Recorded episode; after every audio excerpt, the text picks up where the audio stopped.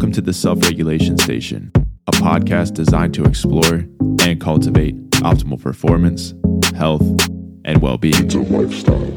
I'm your host, Dr. Ford Dyke.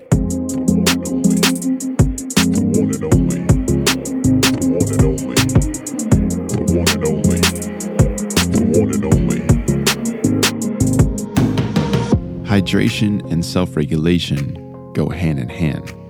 As humans, we require cleansing and enriching hydration to survive and thrive. Water is the source of life, period. It's the primary component of human anatomy and physiology.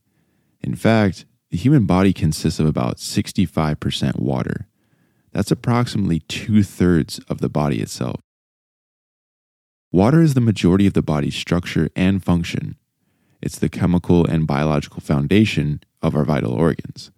So, just as an example here, the brain is 85% water, the heart, 75% water, lungs, 85%, the musculature itself, 75%, blood in the bloodstream, 94% water.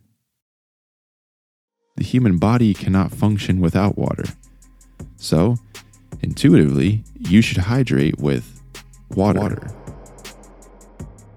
It's very important to consume water on a regular and consistent basis.